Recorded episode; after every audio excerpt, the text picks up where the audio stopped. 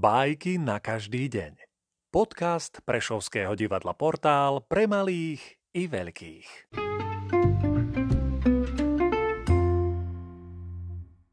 Jean de la Fontaine Muž a drevená modla Mal istý pohan doma dreveného boha. Takého, čo je hluchý napriek ušiskám.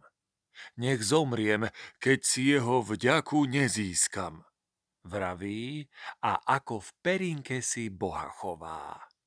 Z úctou mu dáva ofery, aj bíčkov s girlandami podľa povery.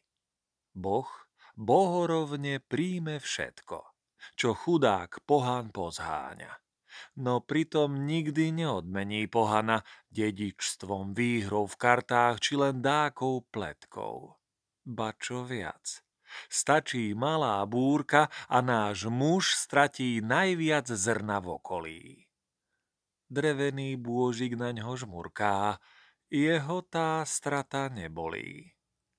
To bolo dosť aj pre pohana a rozbil modlu.